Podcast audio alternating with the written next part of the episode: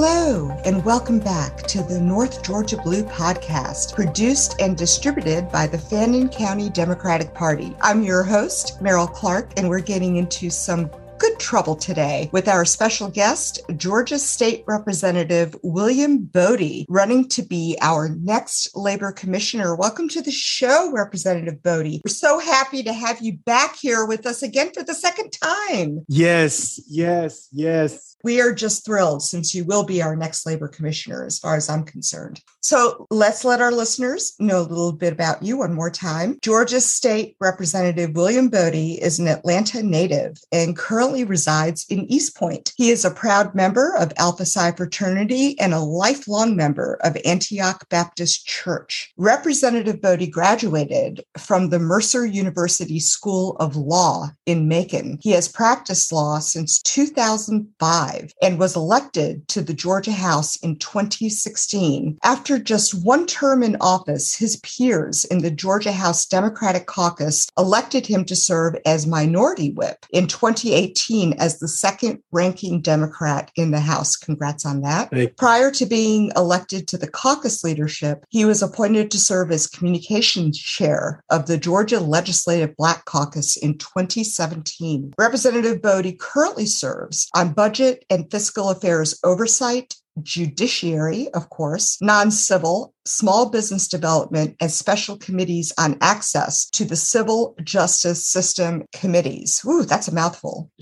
he has passed 27 bills in six years as a proud Democrat. Thank you for that as well. Among those bills, Representative Boddie co authored and was a lead co sponsor of House Bill 479 to repeal Georgia's citizens arrest law. And it was passed into law in direct response to the Ahmaud Arbery murder in 2020. And yes, that needed to be done. Yes. And we are so grateful that you are able to push that legislation through. So Let's dive right in. You state on your website that you're committed to our middle class and organized labor. Yes. For, of course, unions, being union strong. And as our next labor commissioner, you will continue to amplify the voices of working families, yes. fight for livable wages, and reopen the doors of the Georgia Department of Labor, which have been closed forever, seemingly, under Republican tenure. And that would prove a refreshing change. So, how will you go about accomplishing these goals, sir? That's a great question. So,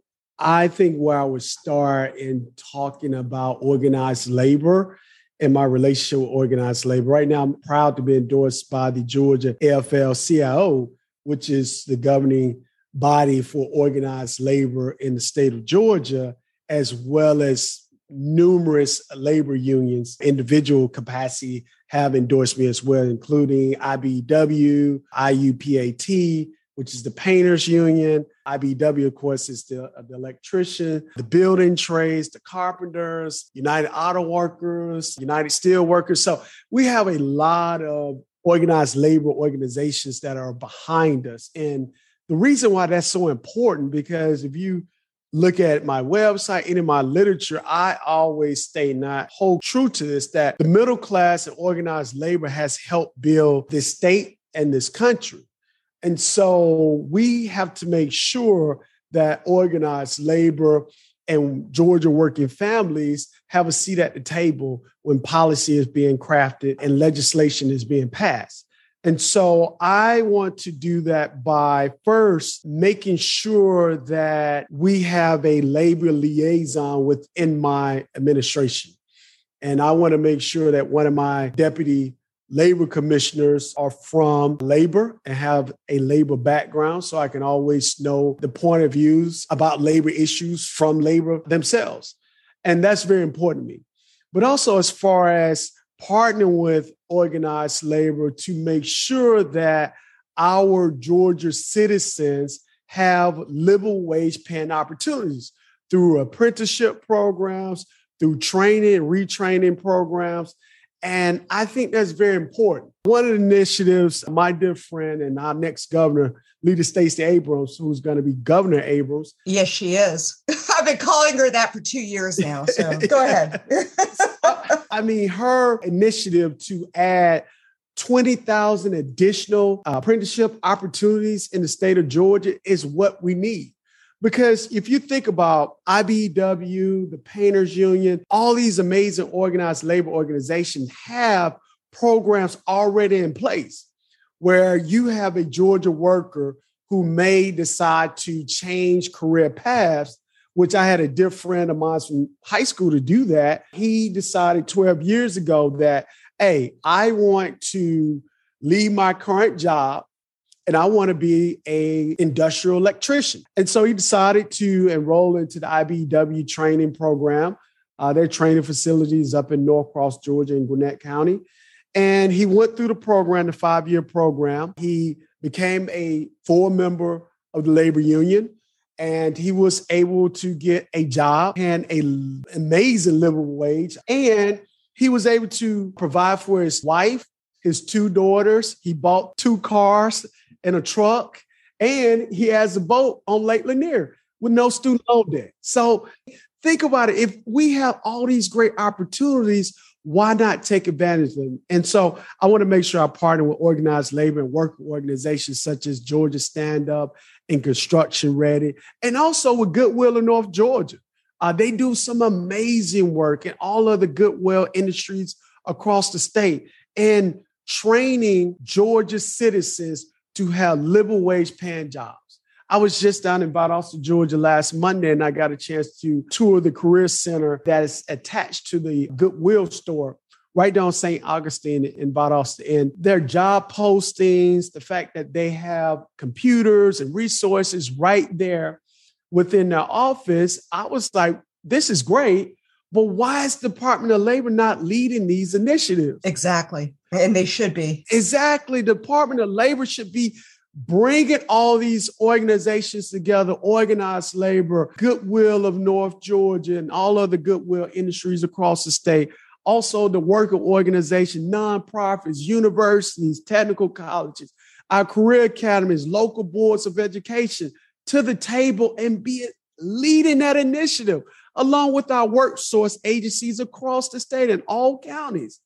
The Department of Labor Commission can do that because the last Democratic Labor Commissioner, Mike Thurmond, did it. Mm-hmm. But not since it's been under Republican tenure, certainly. No. Organized labor is not something that Republicans want to advance, no. obviously. Anything that's good for the workers. So I'm sorry, go ahead, sir. But no, you made a great point. For so many different reasons, this Department of Labor under this current administration Republican administration who's been in office since CEO now DeKalb County, Michael Thurmond, left the position of Department of Labor Commission back in 2010, this department has not had empathy for Georgia workers to want to reach out to lend that hand to help workers and to meet workers where they are. Mm-hmm. That's very important because even with UI benefits and the hard times that Georgia workers had during the early days of the pandemic, and doing pretty much all of the pandemic. Because, like you stated, Department of Labor doors were closed for nearly two years of a global pandemic. But if you have a labor commissioner that has empathy and grace and just want to help people as a public servant, Mark Butler would have not done that. As a true public servant, you can't sit idly by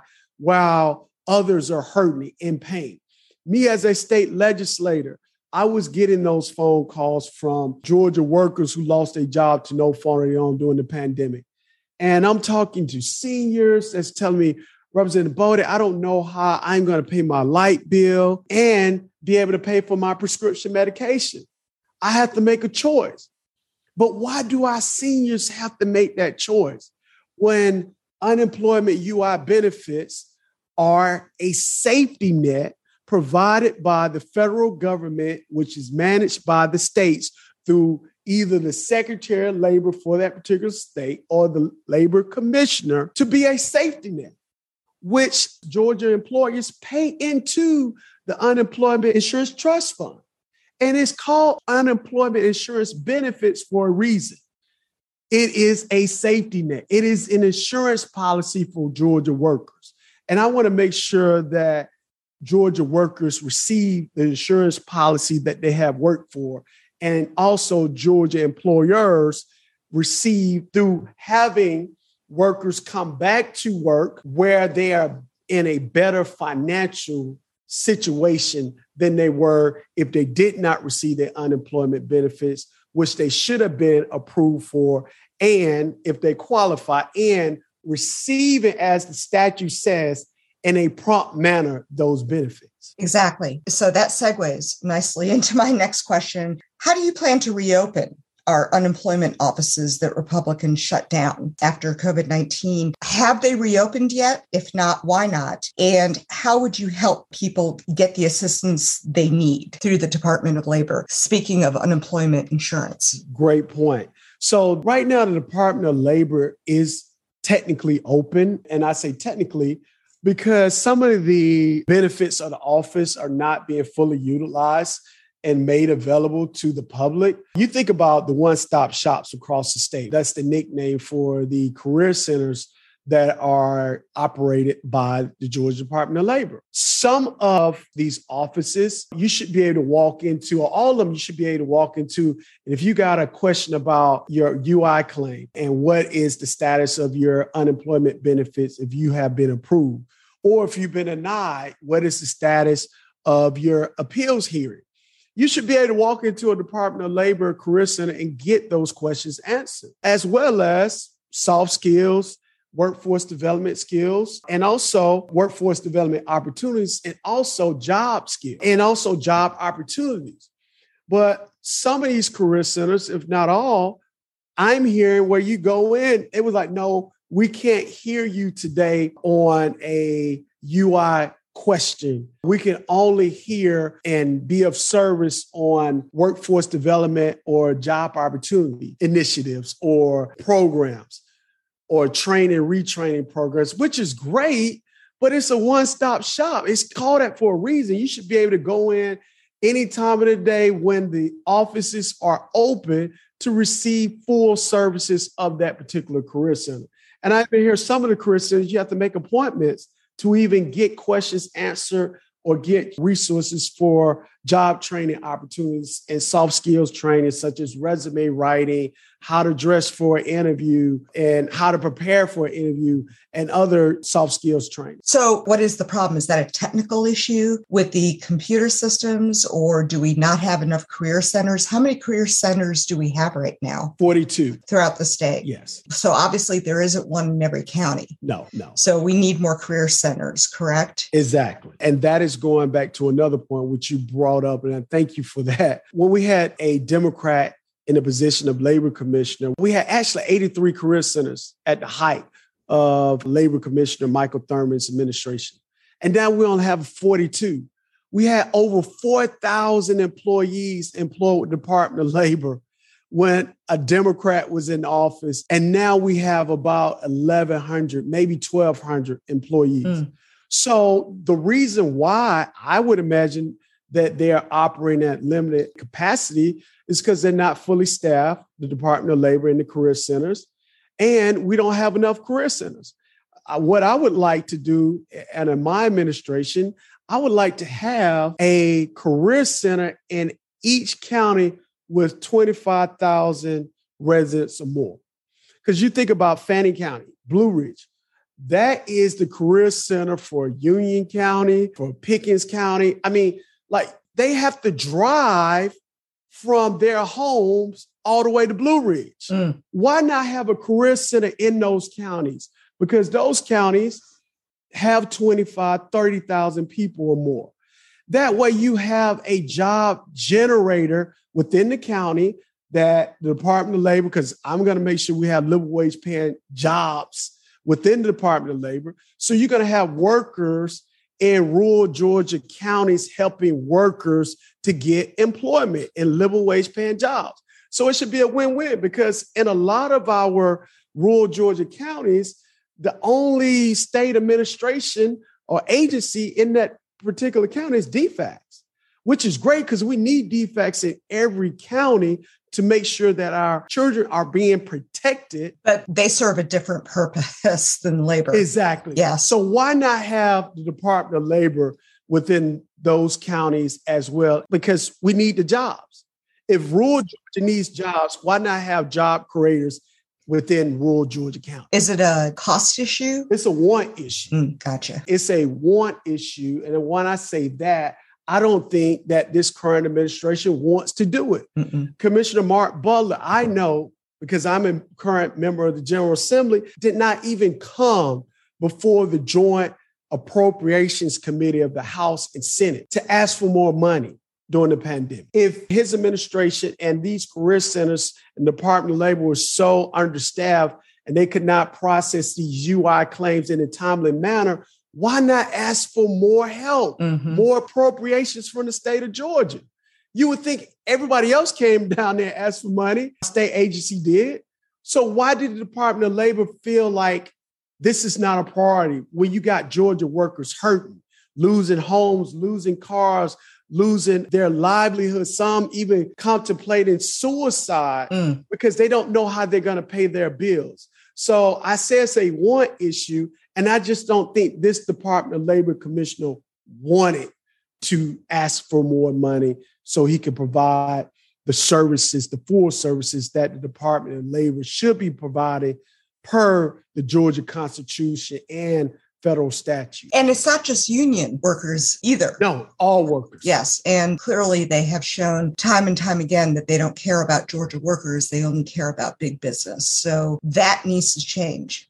Let me ask you a question. The minimum wage in Georgia is still $7.25 an hour, which is pure insanity. Certainly not a livable wage. Can you raise the wage without the General Assembly, or do you need their sign off? To do it? So that's a two part question. And, and thank you for that question. Actually, the state minimum wage in the state of Georgia is $5.15. Oh, excuse me. That's the federal wage. Yes. So get this Georgia is tied with the state of Wyoming with the lowest minimum wage in the United States of America. Oh. Now, Georgia has almost 11 million citizens. Wyoming has a little bit less than 600,000 citizens. Mm-hmm. So, how can a state like Georgia that has won best state to do business for the seven, eight years in a row now, but why can Georgia not be the best state for workers as well? Exactly. They're not mutually exclusive. You can have both. But for us to be tied with one of the smallest states as far as population is concerned, and us to still have a $5.15 state minimum wage, that's the issue. So, what I would do is lobby the Georgia General Assembly to make sure we raise our state minimum wage to more than a cup of coffee that you would have to pay for at a nice cafe or a restaurant. Think about it. Most places you can't even buy a cup of coffee for $5.15. Not at Starbucks, anyway. No, not at all. I would say that's an issue. So, as far as the federal minimum wage is concerned, that is currently $7.25. Most workers in the state of Georgia do get paid $7.25 because of federal law. Only certain jobs, such as farm workers, ag workers, personal care workers, and also, of course, salary workers, are not entitled to the $7.25. Which is still not enough. No, it's not. So, right now, members of our Democratic federal delegation has introduced legislation to try to raise the minimum wage across this country, the federal minimum wage. And also, just like the state general assembly, our state Democratic senators actually filed legislation to raise the minimum wage up. They were at the time trying to raise the minimum wage up to 15. dollars mm hmm And I think that legislation was filed either last session or session before. And it was going to be done on an incrementally. And so it's going to be done like every year. So when you go up a little bit more every year, so it doesn't hurt our small business owners per se, and everyone can kind of anticipate the step up in pay. And this also was done in the federal act that was filed in the US House of Representatives. But both bills here in the state and on the federal level also took into account cost of living and inflation. Mm-hmm. So, what happens with our state and with our federal minimum wage is that when it's passed into law, it's static. It doesn't go up with inflation or the cost of living. So, you will have a statute that was passed 10, 20 years ago still in place 10, 20 years later when the cost of milk, the cost of gas, the cost of a cup of coffee has increased, but the minimum wage hasn't increased. So that's an issue that we need to make sure our policymakers take into consideration when they look at the next time passing legislation to raise the minimum wage in the state of Georgia and in Congress. Tell us about working with Republicans across the aisle, your bipartisan efforts to try to make Republicans understand that corporations are actually reaping obscene profits while workers are suffering. How would you work with the folks. And since you have experience yes. in that arena, I assume you've already done that. Yes. And proven your abilities. But what would you say to Republicans who only seem to care about big business and not about individuals, the individual workers? How would you respond to that? I would say workers are the reason why we are elected because workers are people. People elect their representatives to represent them and not corporations, not big businesses. And so, with that being said, I know I've tried to, on the labor issue, talk to my Republican colleagues and stress exactly what you're saying. We have to put people over profits. I mean, it's just simple. Even during the COVID 19 pandemic, when the business COVID immunity uh, legislation passed, it was one of those bills where Democrats were opposed to the legislation because of policy reasons, not because it was just bad legislation and we did not want businesses to feel like they have some type of protection during a global pandemic. Mm-hmm. But when you have a bill that doesn't give frontline workers a civil cause of action in a Georgia court when their employer has not provided them proper PPE, but they have to go to work and work in these environments that, if you recall, our poultry plants and our poultry workers were going to work and they were stuffed in these closed confines without proper PPE equipment during the pandemic, and they were getting sick. Some even died. Mm-hmm. So these workers cannot have a civil cause of action against that employer that did not provide PPE, contact tracing, and also testing when testing became available. That doesn't make sense to me. It's appalling. It is. Even with our grocery store cashiers, because the grocery stores didn't close. Mm-mm. They were working during the pandemic. And one grocery store chain, national chain, refused to put plexiglass up at the cash register. So the cashier that's working, if she or he got coughed on, at least they would have felt some type of protection from one of the patrons that probably wasn't wearing a mask. Mm-hmm. Uh, this same grocery store chain did not mandate masks inside of their grocery stores. So you don't mandate masks during the early days. We're talking about March, April, May, June of the pandemic 2020, and you don't provide proper PPE, i.e., the plexiglass over the register to protect your worker. Right, because they didn't want to disenfranchise or make anyone feel uncomfortable, I guess, but it's completely absurd. It is because think about the young mother. Mm-hmm.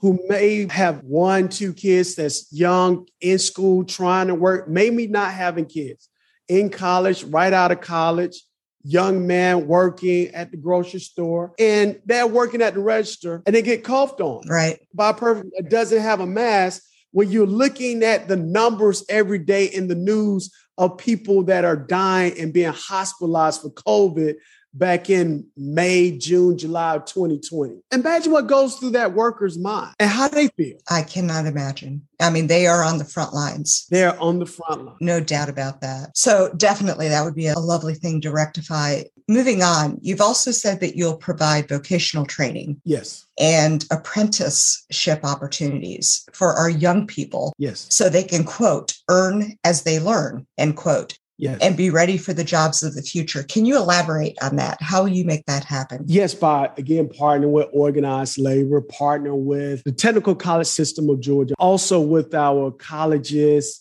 nonprofit and worker organizations. One program that stands out in my mind is a program that it's a national program, Youth Build. Youth Build is a great program that's actually international now. It started here in the United States, but other countries are also using the model where if you are between the ages of 16 to 26 and you do not have a high school diploma or GED, the program will help you get your high school diploma or GED almost at no cost. And they will help you at the same time get a vocational or trade. We're talking cybersecurity, we're talking construction, we're talking HVAC, we're talking carpentry, we're talking about audio visual, we're talking coding. Those opportunities now are made available to empower a young adult who did not have their high school degree, who did not have their GED, and did not have a pathway to a livable wage. You provide them with the educational tool. So you empower them now that they have that high school diploma, but then you give them vocational training, which is going to benefit them and their family for the rest of their lives because they have a skilled trade or vocation which they can use whenever they decide to retire or go into another occupational trade. It is a program that nonprofits and organized labor engage in and partner. Urban League of Greater Atlanta has a youth build program that they monitor and participate in and make sure that they recruiting the students and the young adults into that program. Also, our Georgia Building Trades also have their own youth build program. So it's a national program, but local trade unions and also local nonprofits could basically be the provider for these programs to help recruit the young adults and students into the program, but also execute the program for the federal government. That's fantastic. And of course, the current Department of Labor is not promoting that at all. I've never heard of it, no. which is part of the problem. It is. Right? It is. You hit a home run on the Department of Labor should be actively promoting and marketing these great programs that are already out there. But not mm-hmm. only marketing them, making sure that they are provided to workers who are either looking for a better job that's paying higher wages with better benefits or youth that are looking for a way where they might feel like, I don't know how I'm going to take care of myself. I don't know how I'm going to get a high school diploma or GED and be that lifeline. Like this is what the Department of Labor Commission should be a lifeline for Georgia workers and citizens. So if you're a current worker and you're looking to get into another occupation or trade, or if you are a citizen who's not currently working, but you're looking for a job, the Department of Labor should be working both angles all the time. That should be the, mission of the Department of Labor and the Labor Commission. That would be lovely. So let me ask you this Can we get all of these initiatives done without raising taxes? Yes. One of the things I would say, a lot of these initiatives are federal initiatives. So, one, it's already federal money that's already out there that's provided to the state of Georgia. So that workforce development money is already there. Secondly, you can get even more federal funding through grants by partnering with your federal delegation and asking your members of Congress and your US senators to pursue those federal grants and that federal funding. Example, Tiger Grant. The Tiger Grant was federal funding, which this Department of Labor did not actively participate in trying to obtain the grant. Mm. And the grant will basically provide, I think, almost $11 million to the state of Georgia to upgrade its antiquated technology, to train the workers in the updated and modernized technology, but also to make sure that the security systems of the platform that the Department of Labor is using is secure. So you're going to also upgrade the security protections as well. Department of Labor Commission did not try to even get the money that was there. Also, the Peer Navigator grant that was a part of the Federal CARES Act money. the Biden administration, through the US Department of Labor, basically said states like Georgia could be entitled to apply for navigator grants, which basically will allow Georgia to help traditionally and historically disenfranchised workers to get livable wage paying jobs. And the peer navigators would be nonprofit organization, colleges and universities, and organized labor. So the peers would help Georgia workers who have been traditionally, historically disenfranchised, like African American, people of color, women, our seniors, disabled citizens, our homeless citizens, to get these opportunities where someone is walking you through step by step on how to get a job, how to get the soft skills training you need. And the Department of Labor would have paid these peer navigators with federal funding. And the grant expired March the 31st of this year without this Department of Labor Commissioner, Mark Butler, even applying for the grant. That's pathetic that they're not doing anything to help anyone. I even emailed the deputy labor commissioner, asked him, can you not please? I was in session at the time. General Assembly was in session. I think it was back in February this year. Can you please apply for this navigator grant? It's basically federal money that's going to go to other states when our citizens need to be utilizing this money, which they are paying federal taxes for. Unbelievable. What a waste. And of course, you're referring to also creating a more streamlined portal, yes, which the Department of Labor currently does not have to ensure that small businesses in Georgia can also fill jobs and efficiently yes. connect with job seekers and veterans. Now, that's something that you can go to the General Assembly and request the monies for, correct? Or can you do that on your own, or can you do it with a Governor Abrams, or how does that work? Definitely having Governor Abrams in what we call it the Gold Dome on the second floor will help a lot. That will help quite a bit. Yes. Yes. Having Governor Abrams because Governor Abrams makes that a part of her legislative package that she sends to the General Assembly through her floor leaders in the House and Senate, and also when they're presenting the budgets on her behalf in committee.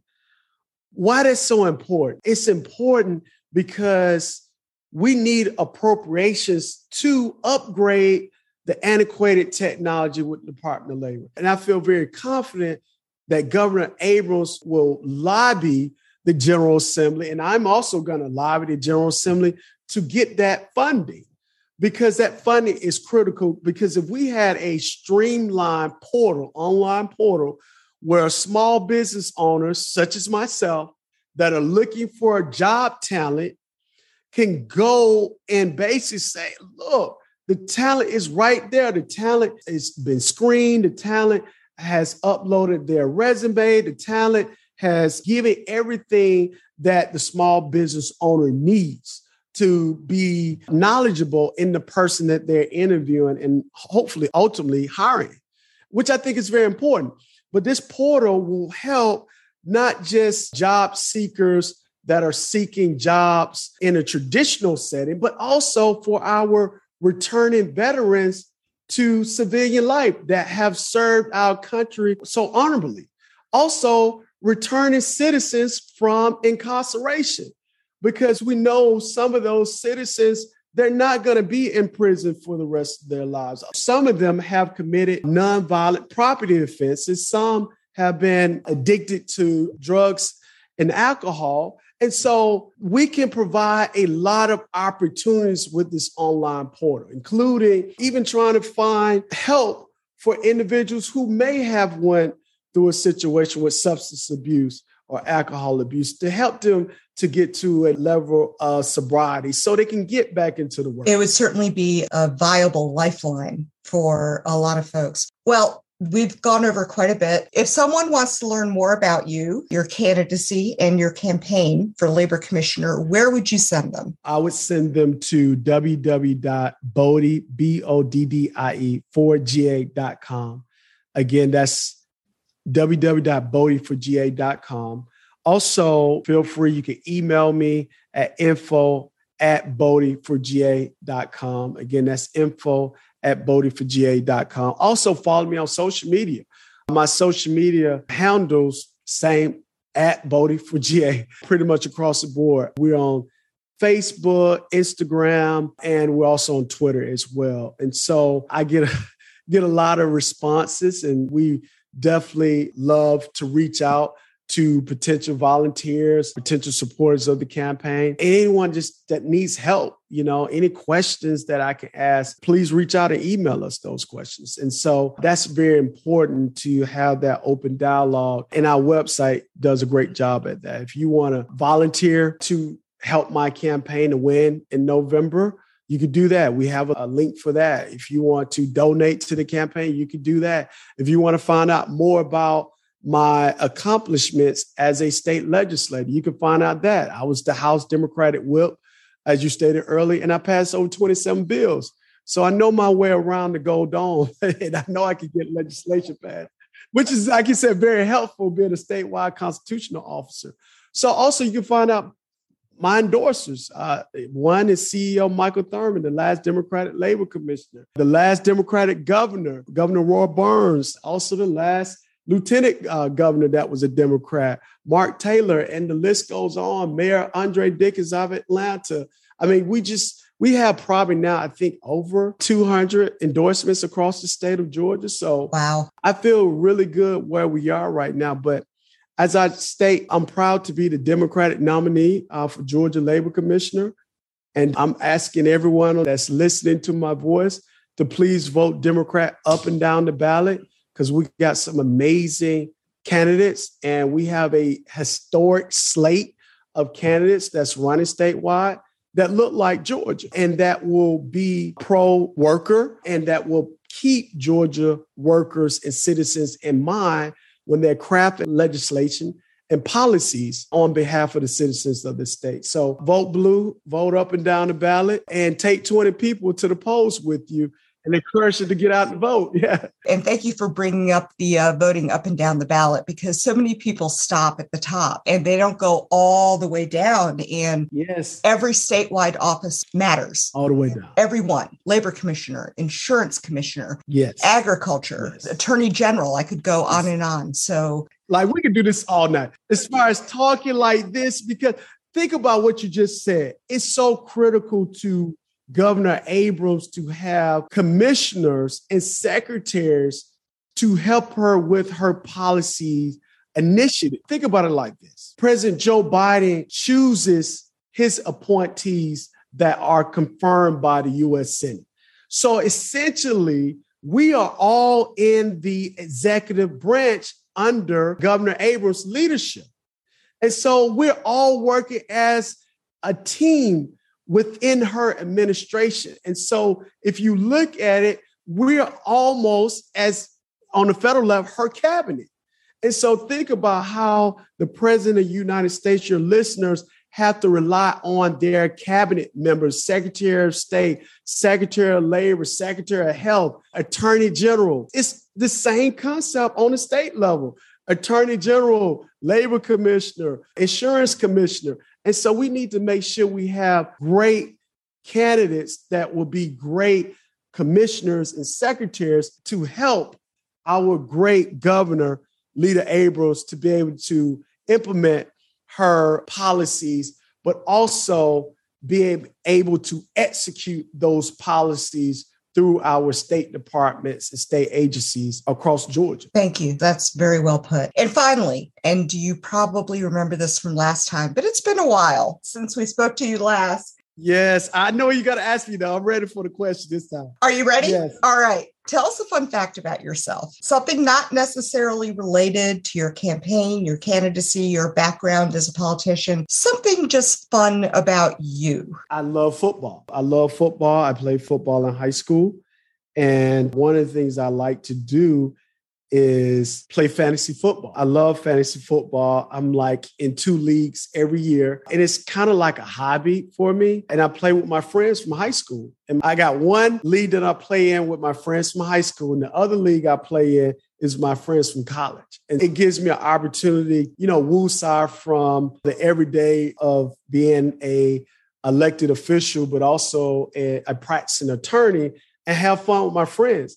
And then also to add to that, every year I love to go and travel to see the Falcons play, the Atlanta Falcons. And so me and my wife, every year, even when we were dating, we would travel to go see an away game in another state. And so that's really fun. I really enjoy that. We've been to Arizona to watch the Falcons. We've been to Washington, D.C. I mean, it's just really fun to go to other states and other stadiums and root for our favorite football team, the Atlanta Falcons. And of course, you know I'm a Georgia Bulldog fan as well. So of course. And we really appreciate your being here. And may I say, go Steelers? Go Falcons. But yeah, Steelers are, are cool. One of my favorite football players all time was Rod Woodson. So yeah, he was a great Steeler. Great Steeler. Yes. Oh yeah. We still have some great ones. So Thank you, Representative Boddie, for joining us today and sharing more about your critical work in candidacy to advance Democratic goals, policy, and help workers across the state. I'm Meryl Clark, and on behalf of our team, I'd like to thank everyone for listening to the North Georgia Blue podcast. Join us next time when we chat with Patty Durand, Democrat running for the Public Service Commission. To learn more about us and the work that we're doing, visit us online at Fannin County, Georgia Democrat Democrats.com. Share the North Georgia Blue podcast with your friends and family. Be sure to subscribe and follow. And if you enjoy our podcast, be a founding patron and friend of the show at North Georgia Blue Podcast.com slash patron with three different giving levels to choose from, offering cool swag, recognition on the show and website, and valuable gift cards to help us continue getting into more good trouble.